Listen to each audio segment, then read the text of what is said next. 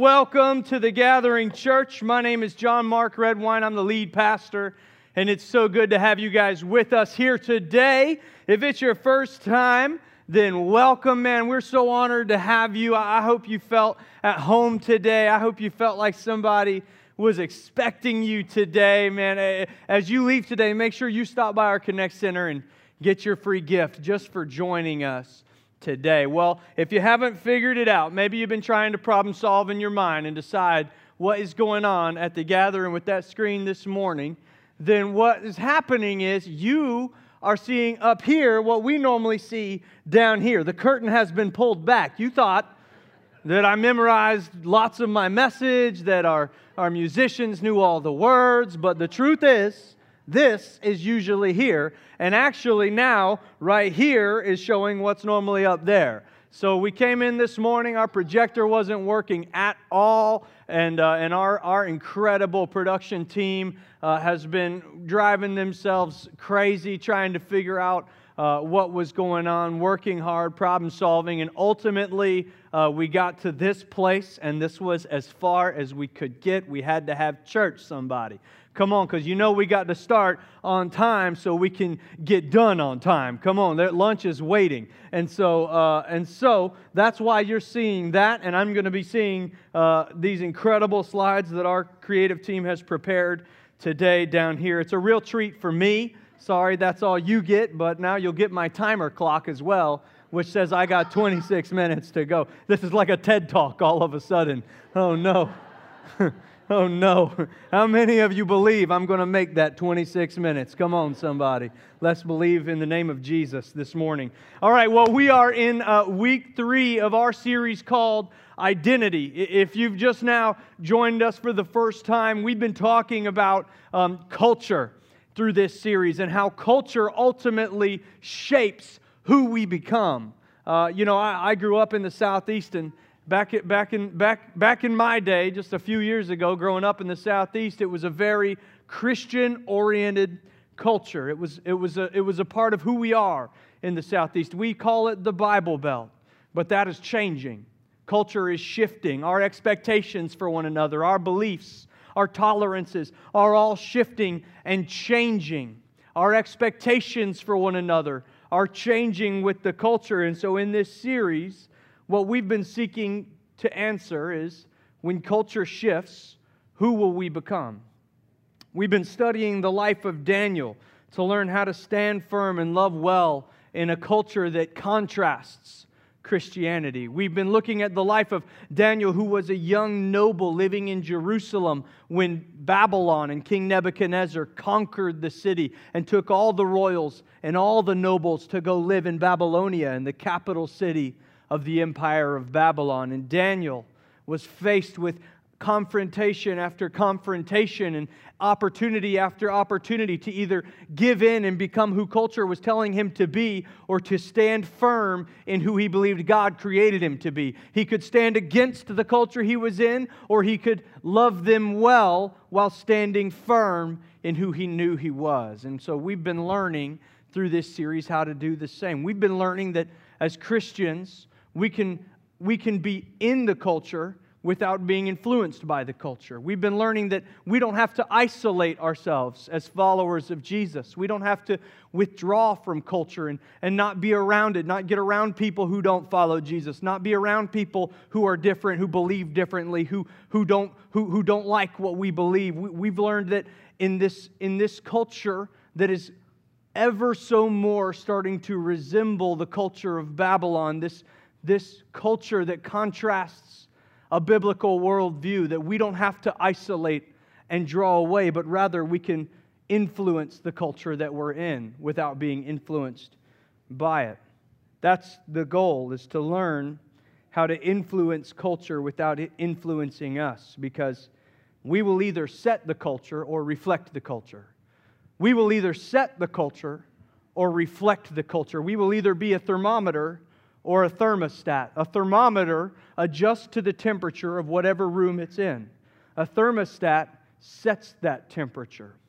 And as a follower of Jesus, I believe that the calling He's placed on me, the calling that He's placed on His church and on us as Christians, is to set the culture, not reflect the culture. John 17, verse 15 through 16, as Jesus was in the garden praying the night that he was arrested, he prayed this prayer for us God, my prayer is not that you take them out of the world, but that you protect them from the evil one. They are not of this world, even as I am not of it. Jesus doesn't ask God to take us away from the world that would contradict what we believe.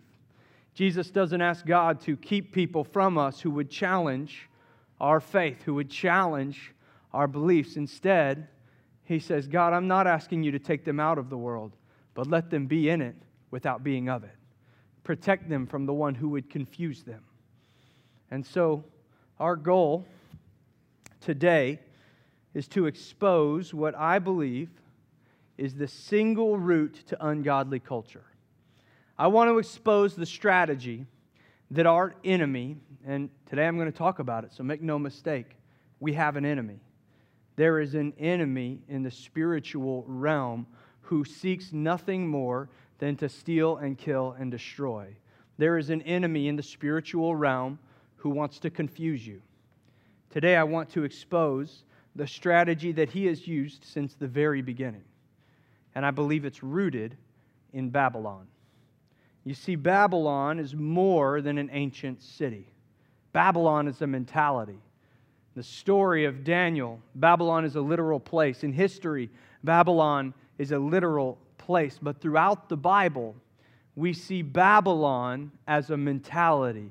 Over and over again, the imagery and the description of Babylon appears in Scripture, not describing the empire or the city or the place, but describing the mentality that comes with it. Today, I want to talk about this Babylon mentality. It shows up in Genesis, in the very first conversation that Satan has with man. In his conversation with Eve, he, he appeals to the Babylon mentality. We see it in Genesis chapter 11, verse 4, when man begins to construct the Tower of Babel. It says, Then they said, Come, let us build ourselves a city with a tower that reaches to the heavens, so that we may make a name for ourselves. Otherwise, we will be scattered over the face of the earth. You see, the Babylon mentality is about me.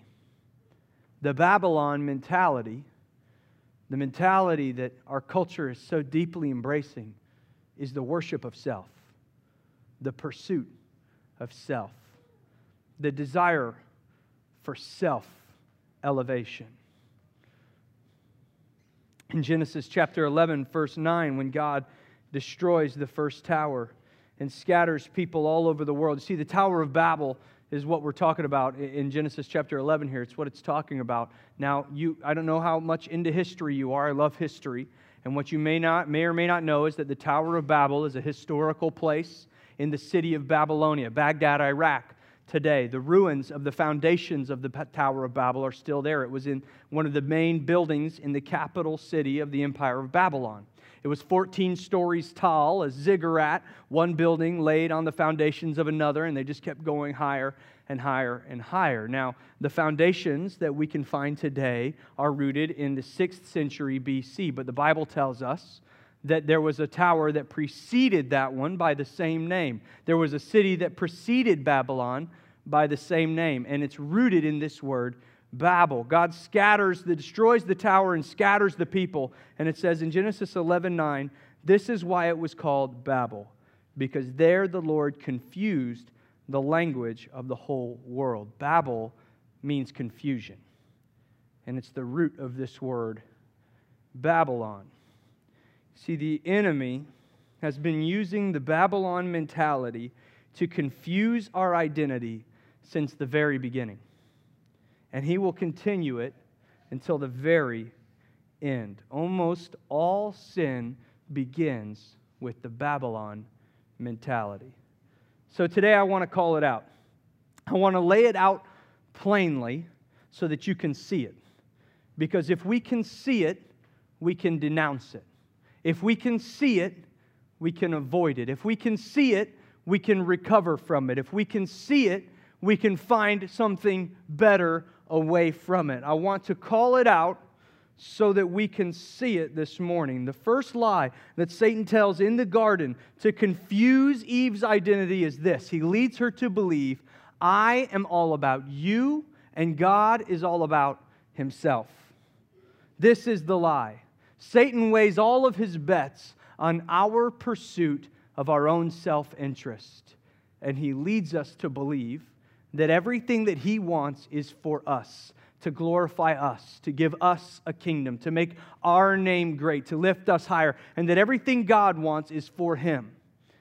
And we believe the lie.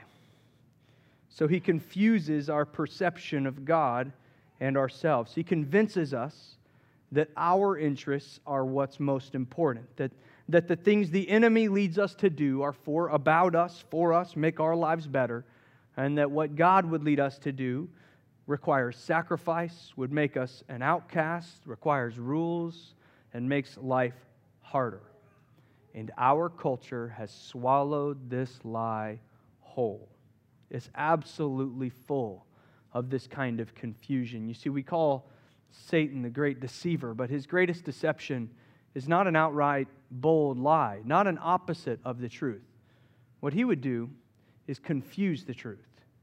What he would do is merge half truths with half lies, confuse us about who we are rather than make us believe something entirely different. You see, the biggest lie of the devil is to convince us that we know more about what's good for us than God does, and that we care more about ourselves than God does. And this mentality leads us to question God, to accept parts of the Bible, but not the parts that challenge us. Why would God put parameters around sex? If it feels good, do it. It's not hurting anyone. It's, it's just a hookup. It's, it's just between me and the computer. It's not hurting anybody. And so I'll accept the parts of the Bible that make sense to me, but the parts that don't make sense, I don't need. See, we believe that we know better than God. We believe that we've got a greater understanding than God does. We elevate the idea of self, self care, self appreciation. These things are permeating our culture, the words beginning with self. Honor yourself, take care of yourself. Here is the motto of Babylon I am, and there is none beside me. We, we elevate self in the Babylon mentality. We are self adoring.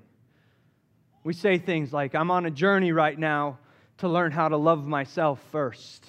I'm on a journey right now to care for myself first. I can't, I can't get too involved because before I really could try to know you, I've really got to know me. And, and so I'm just on a, on a journey right now to learn how to love and adore me. You see, Satan confuses things that are healthy with things that are unhealthy.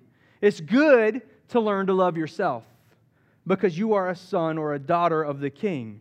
But we shouldn't adore ourselves over God. In fact, what God would have us do is know and rest in the knowledge that God adores us rather than just knowing that we adore ourselves. Do you see the difference? Knowing that you are adored by your Creator versus learning to adore yourself. Or we consider ourselves over others Take care of me first. There's a self empowerment movement going on in our generation right now, the power of me. But this confuses the purpose that God placed inside of us and makes it all about me instead of its true intention, which is to glorify God and serve others. We are self building. I can take care of myself. I am empowered to take care of myself. I don't need to join a life group. I can find freedom on my own. In fact, I need to take this journey for myself. Before I can really get involved, I've really got to work on some things for myself, get myself to where I want to be before I can engage in community. Before I take the masks off, let me take a season to take care of me first. We believe we're self building, that we can care for ourselves, that that the best way for us to grow is to invest in ourselves. But the reality is that we need community. We need the power of the Holy Spirit. We need the Holy Spirit and community together. Jesus tells a parable about two houses being built, one being built on sinking sand, and when a storm comes, it washes away. One being built on a solid foundation that can withstand even the most difficult storms of life. The self building person builds their home on sinking sand. When the storms come, it can't hold. But one who builds their life in community, in the church, in the power of the Holy Spirit, in the life changing message of Jesus, in who God says they are, builds on a solid foundation. We're self indulging. If it feels good, do it. Don't deny yourself the pleasures of this life. Do what feels good. But self indulging leads to idolatry. And the boundaries God places around pleasure are for our benefit because while we can see moment to moment, He can see the whole picture. But the enemy warps this view, tells us that God keeps it from us so He can have it for Himself. It's the same thing He did in the garden. If you read Genesis chapter 3 and the, the story of the fall of man, the first lie that man believes about themselves, Satan tells Eve that God doesn't want you to eat from that tree of the knowledge of good and evil because he wants to keep it all for himself. He just wants to keep all the good stuff for himself. Eve, you need to go take care of yourself. See what that tree will do for you. And we believe it. And we still believe it. And it comes with the same consequences hurt, shame, guilt, brokenness, relational pain. Now, maybe you like to come to church to be encouraged and you're just not feeling all that encouraged yet, listen, come back next week. It's going to be really good. We're going to talk all about how to love well in our culture. I'm just telling you right now, before we can get there, we got to sit here for a minute. We've got to be uncomfortable. Because here's the problem is I don't believe that this mentality only exists in our cultures that aren't influenced by the church. See, I think this Babylon mentality, this obsession with self, I believe it's a problem just as much in the church as it is out of the church. We elevate ourselves and we lower God. We believe God doesn't love me unconditionally. I can, I can earn his love or I can lose his love based on my behaviors. We believe that God isn't for me, that he's for himself. We believe God wants too much from us, and so we pick and choose what we will out of this book we believe that God is like, a, is like an afterthought, like a hobby. Even in the church, we have this culture where everything we do that we're motivated for, that we live for, is pursuit for ourselves. We're building ourselves. We're building our fortune. We're building our career. We're building our interests. We're building our hobbies. And then on Sundays, we take a moment to give a little bit to God. We give Him some worship. We give Him a little bit of time. We listen. But I, I need you to hear this that this is the Babylon mentality. We elevate ourselves, we lower God. We elevate ourselves, we lower God. We treasure ourselves more than we treasure Him. And we forget that everything in this book, every word, every letter, is for you. God did not write this book for His benefit. The Bible doesn't exist just for God. This is the story of the relationship between God and man. This is the story of the way that God pursued man from the moment he created him and never, ever stops.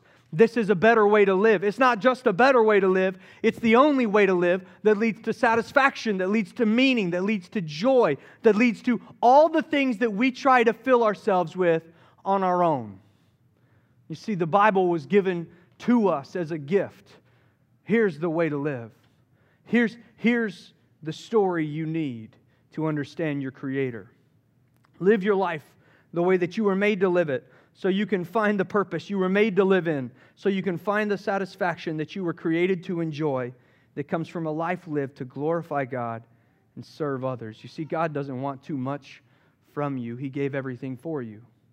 You believed the lies of the enemy. I, I, I believed the lies of the enemy. I lived for myself and wound up empty and longing for meaning and separated from God by my sin. But He sacrificed His own Son so that He could have a relationship with me, so I could find my purpose and live with meaning. See, God's love for us is deeper than anything we could ever imagine. We are treasured among his creation, but this is the Babylon mentality. This is the mentality of our culture more and more every day. And it's everywhere. It's in every culture. It's cultural in every culture. It's, it's in the hearts of the people of the church. It's in the hearts of the people who oppose the church. It's everywhere. And here in Asheville, it's becoming more and more at the center of who we are. Over the last couple weeks, we've been learning from Daniel and his three friends. Our first week of this series, we talked about Daniel and, and him, him standing firm and loving well in a situation that was very difficult. And then last week, we talked about Shadrach, Meshach, and Abednego and going into the blazing furnace and standing firm no matter what. And we've been learning from these men who deeply followed God with their lives. But this week, I want us to learn from King Nebuchadnezzar, old King Nebi himself the king of Babylon, the, the, the emperor of the Babylon Empire. It starts uh, in chapter 4. In verse 4, we see this narrative. It says, I, Nebuchadnezzar, was at home in my palace, contented and prosperous. You see, the Babylon mentality oftentimes leads us to a place where we believe we're genuinely happy we believe we're genuinely full. King Nebuchadnezzar, I imagine, as he's writing these words, he, he was remembering stepping out onto his great marble balcony. I don't know if they had marble then, go with it. Puts his hand on this golden railing and looks out over his kingdom. He sees the hanging gardens of Babylon, you know, just in all their majesty. The Tower of Babel. There's a royal procession going by, and he's thinking, You done pretty good for yourself, old Nebs. You done pretty good. And he's feeling pretty contented with the life that he's built and the things that he's done. You see, so many people living in this Babylon mentality believe they have contentment. They look at their possessions and their accomplishments and feel like things are going really well until one day when they're not. Nebuchadnezzar has this nightmare that he wants interpreted. He asks his wizards to come, and they look in crystal balls and throw bones on the ground, and they can't figure it out for some reason. And so Nebuchadnezzar remembers that in his kingdom is a man named Daniel. And Daniel receives visions from God and that he can interpret things through God. And so he calls for Daniel. Daniel comes into the court of King Nebuchadnezzar, and King Nebuchadnezzar tells him about this dream that he just keeps having over and over and over again. The whole narrative is in chapter 4, but to sum it up, he's dreaming that there's this great big tree that towers over the rest of the forest. It's a majestic tree, a beautiful tree, and this tree gets chopped down. And it says the tree is chopped down, but the stump remains. The stump stays right where it is. In fact, it says the stump has roots of iron and bronze that can't be torn up. And this tree goes into the wilderness and lives with the cattle in the wilderness, eating the grass. And King Nebuchadnezzar has this really weird dream about a tree that eats grass. That's cannibalism. And then he brings Daniel in and asks Daniel to help him. It's probably not, it's a different species. I don't really know much about trees. But, anyways, Daniel comes in to interpret the dream. And in verse 22, it says, Your Majesty, you are that tree. You have become great and strong. Your greatness has grown until it reaches the sky, and your dominion extends to distant parts of the earth. Oftentimes, the pursuit of self will result in riches, will result in a level of contentment, will result in you achieving the things you've worked hard for. And we think that is all we ever wanted. But I am telling you, that life comes to a moment, comes to a day where this confusion in your identity will lead you to chaos. It says, verse 24, Daniel interprets the dream. This is the interpretation, Your Majesty, and this is the decree the Most High has issued against my Lord the King. You will be driven away from people and will live with the wild animals. You will eat grass like the ox and be drenched with the dew of heaven. Seven times or seven years will pass by for you until you acknowledge that the Most High is sovereign over all the kingdoms of the earth and gives, to them, gives them to anyone he wishes. The command to leave the stump of the tree with its roots means that your kingdom will be restored to you when you acknowledge that heaven rules. Remember the stump, this is important. Therefore, Your Majesty, be pleased to accept my advice. Renounce your sins by doing what is right, and your wickedness by being kind to the oppressed. It may be then that your prosperity will continue. Daniel gives him the warning that his dream has delivered. And King Nebuchadnezzar says, Nah, I'm good. Keeps on living the way he was living. And 12 months later, exactly a year later, King Nebuchadnezzar loses his mind.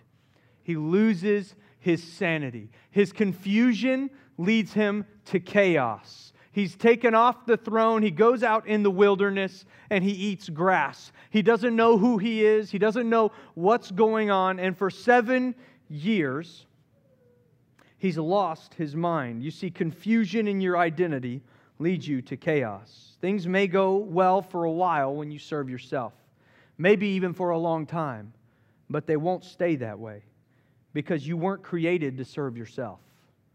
And this book doesn't just offer a way of living that is a good idea, it's a way to live that leads to satisfaction. Every other road leads to pain, brokenness, death, and chaos.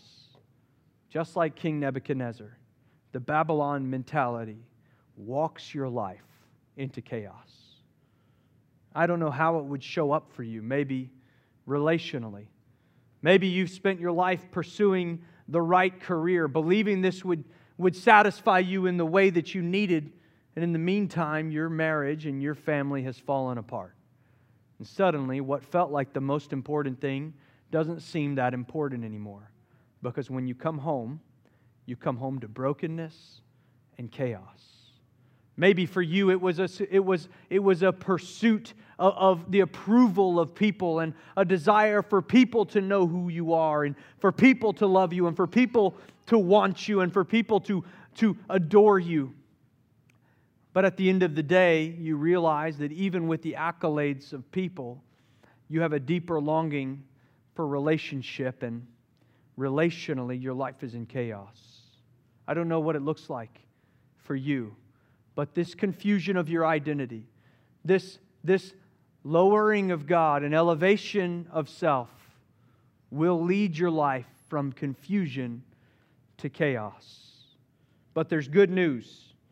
And the good news is the stump. You see, the Bible says that King Nebuchadnezzar, in his dream, he saw this stump that couldn't be torn out, couldn't be removed.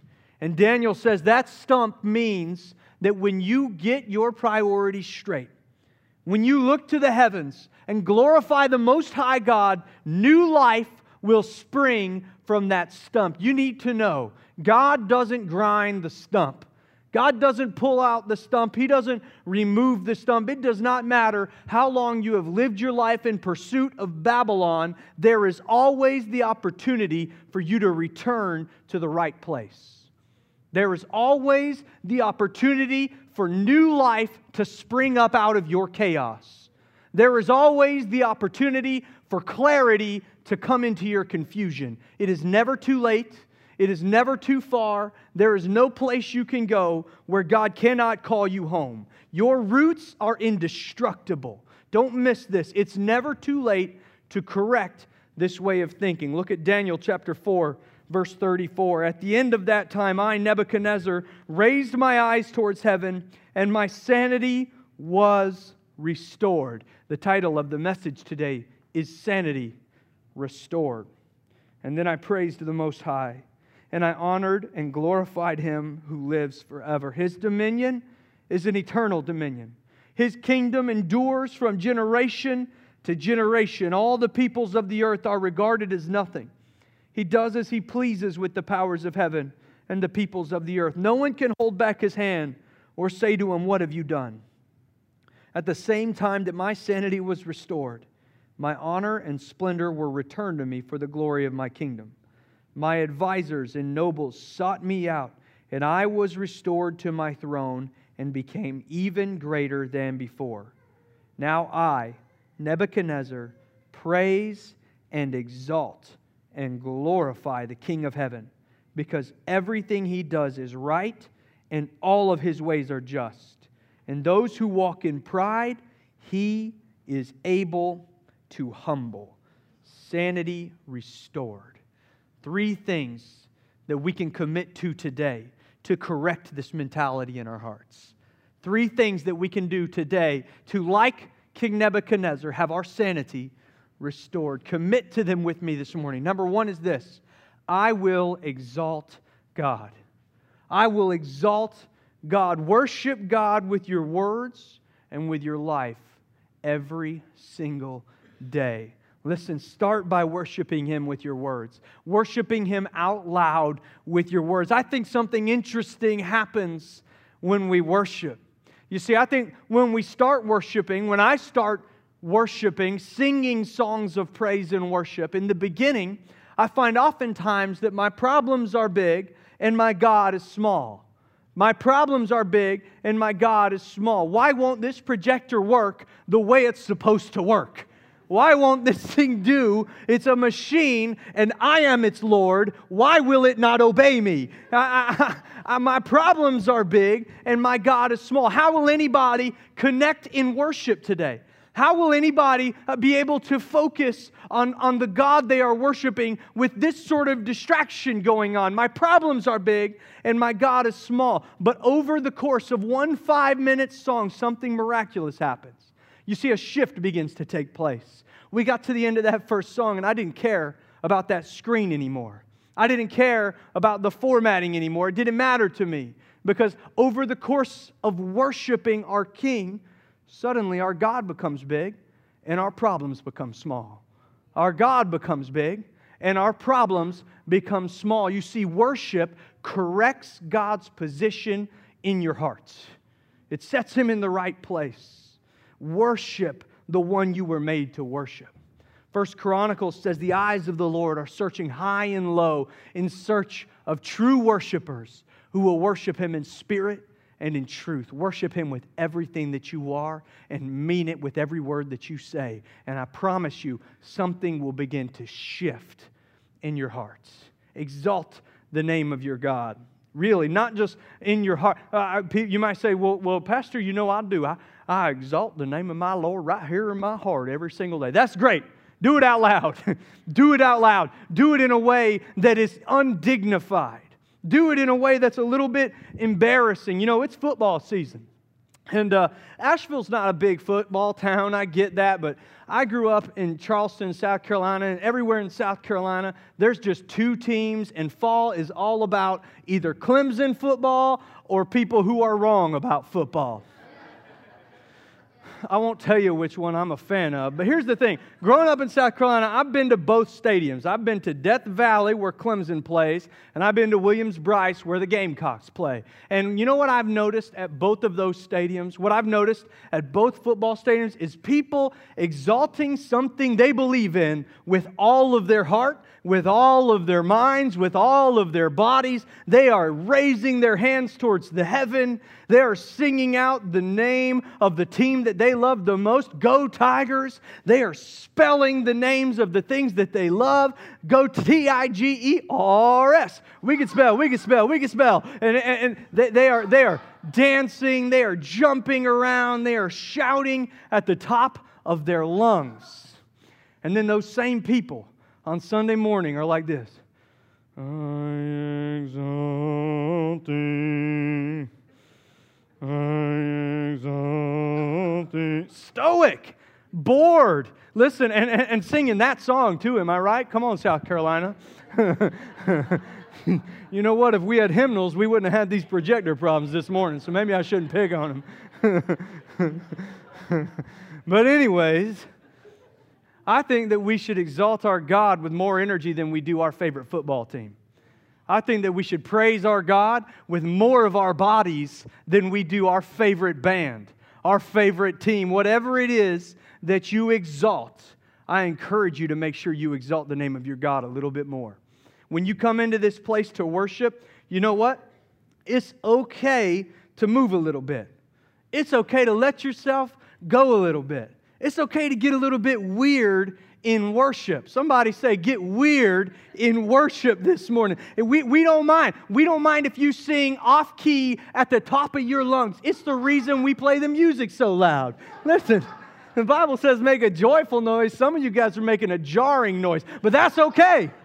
That's all right. Your neighbors can't hear you. The music's too loud. Worship Him with everything that you've got. Raise your hands in worship. Move a little bit in worship. There's a story in the Bible where David is the king. And, and I've been watching The Crown lately on Netflix. It's fantastic. Queen Elizabeth's been through a lot. Bless your heart. She's watching online right now, praying for you.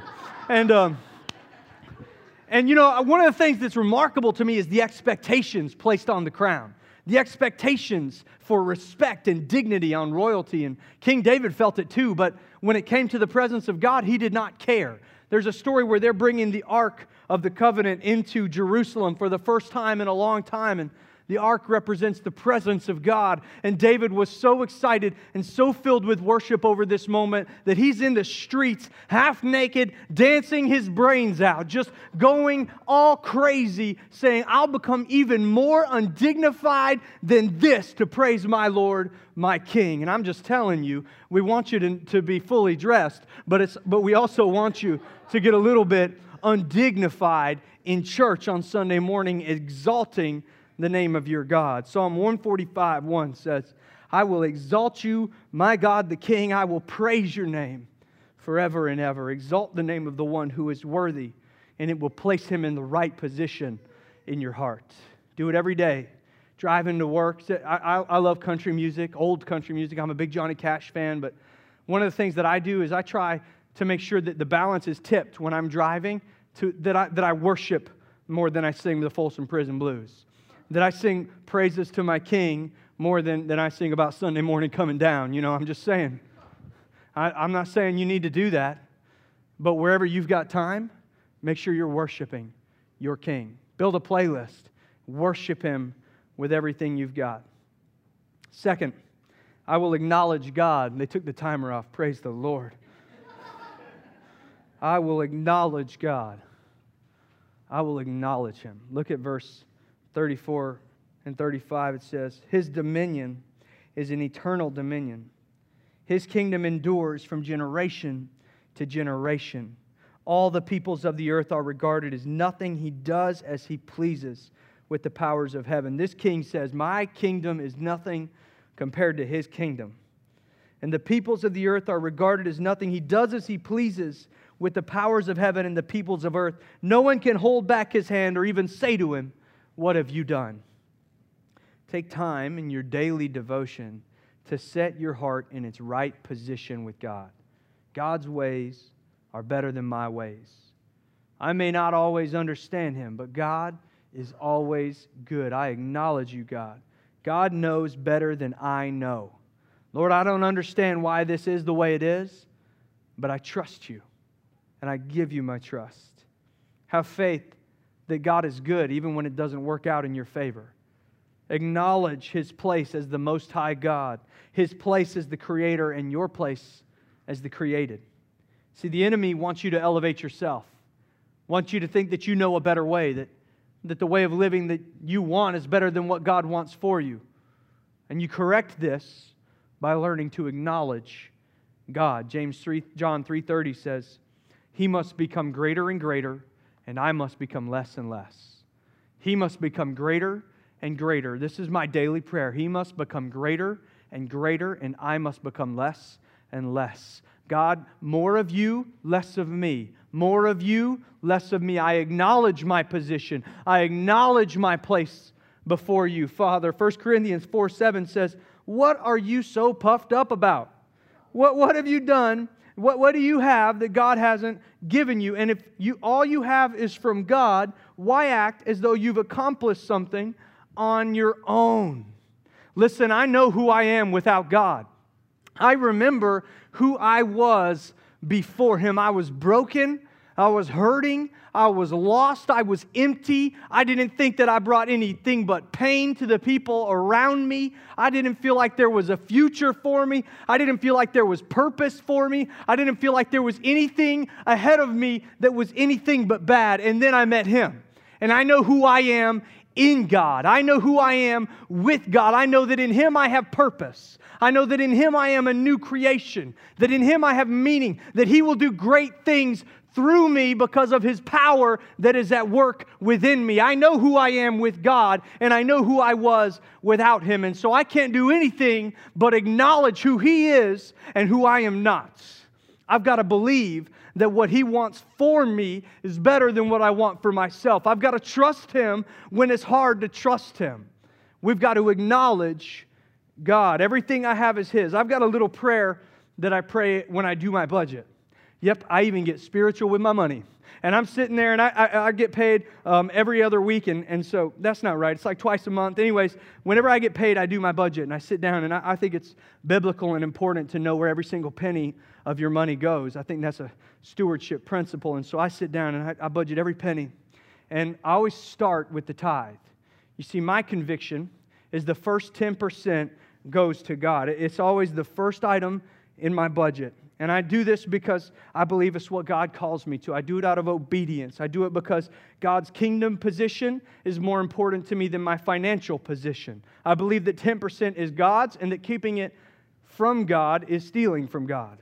But don't mix up that belief with the belief that the other 90% is mine. See, I believe 100% is His. And so when I sit down to do my budget, First, I give that 10%, and I say, God, here's 10%. Use it to build your kingdom.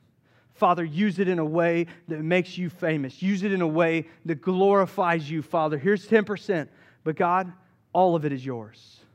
And so, Father, help me to steward the other 90% well because everything I have belongs to you. Acknowledge God in everything that you do, and you will place him in the right position in your hearts. Last thing is this I will humble myself. I will humble myself. Humility is first in the kingdom of God, and it is last in the kingdom of Babylon. Humble yourself. My accomplishments are His. My blessings come from Him. My trials move me closer to Him. Pray these things every day in humility. I had a pastor tell me once that the man who lives on his face and the man who leads from his face can never fall from that position. Serve God, serve people, make it all about Jesus. I've got a prayer that I pray before I come out on this stage every Sunday from right over there. I just say, God, it is a privilege to be on this stage. Thank you for choosing me. If you ever don't want me, if you, if you need somebody else, just tell me and I will step aside because this moment is yours. God, I need your spirit to fall on me fresh right now because without you, this won't be any good. I need you. I humble myself before you. Live in humility. Live in humility, and you will live counter to the culture that is trying to confuse your identity. Live in humility and you, and you will walk out of confusion and into clarity. Live in humility. It says in Philippians 2 3, do nothing out of selfish ambition or vain conceit. Rather, in humility, value others above yourselves. Don't waste your life fighting to make yourself great. It'll leave you empty and broken and tired. I've heard it said before if I don't look out for myself, who will? God will. God will. Humble yourself and he will lift you up. It says in, in James chapter 4, verse 10 Humble yourselves before the Lord and he will lift you up. Humble yourselves before the Lord and he will lift you up. You don't have to look out for yourself, he's already looking out for you.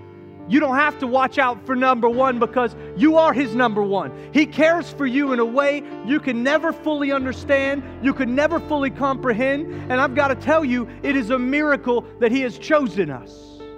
I think about all the ways that I, I don't deserve His love. I don't, I don't deserve His grace, His forgiveness. But the same God will come to this earth in Jesus, humbling Himself below everybody around Him, being a simple tradesman, three years of ministry, never sinning, never making a mistake. And He goes to the cross so that He can, he can bridge the gap between who I am and who He's called me to be. Goes to the cross, takes my sins so that I can enter into relationship with Him. Humble yourselves, and He will lift you up. Humble yourselves, and He will lift you up. You don't have to lift yourself up. You don't have to believe the lie of this culture that you've got to build your life. You've got to build a kingdom for yourself, that you've got to build a name for yourself, a reputation for yourself. All you've got to do is learn to exalt Him first, to worship the one who is worthy of worship, to worship the one who deserves everything that we have. All you've got to do is learn to acknowledge Him, to say, God, everything I've got is yours. Every moment is yours. My family is yours. My friends are yours. Every relationship comes from you, God. Let it honor you. Let it go to you, Lord. I believe in you. I give myself to you. I acknowledge you and I humble myself before you, God. Without you, I am nothing. And so you have everything I've got, every moment of me, every gift, every talent, every ability, every penny, Lord, it's yours. I give it to you because I don't know what I'm going to do with it. And so, God, lead me and lift me up. Humble yourselves, and He will lift you up. Let's kill the Babylon mentality. Bible talks about picking up your cross, talks about putting death to yourself and moving on in the way of Jesus. Putting death to yourself means putting death to the Babylon mentality and moving forward in the way of Jesus. The way of Jesus is humble. The way of Jesus acknowledges the one that he came from. The way of Jesus exalts the Father. Put death, put to death the Babylon mentality. Exalt God, acknowledge him, humble yourself, and he will lift you up. Heavenly Father, we love you so much. We pray these things, Father God, in humility today that you have done so much for us. God, thank you for rescuing us. Thank you for finding us here, God. Thank you for coming for us, Lord. God, I just ask that you would put this to death in me, Father, that I might serve you better, God. Father, I know that every other path leads to chaos and destruction. And so, Father God, guide me on a pathway to peace. Guide me on a pathway to meaning, Father God. Lead me in the purpose you created me with. Lead me in the purpose that honors you, that exalts you, that makes your name great, Father God. My only prayer, Father, is that when they look at me, they would see you. When they look at me, they would be reminded of you, that you would be, become great, that you would become greater and greater, that I would become less and less. We worship you today. We give you your position back in our hearts today, God. Take the center, take the throne, Father. We submit before you. You are our King. Be glorified. In Jesus' name, amen.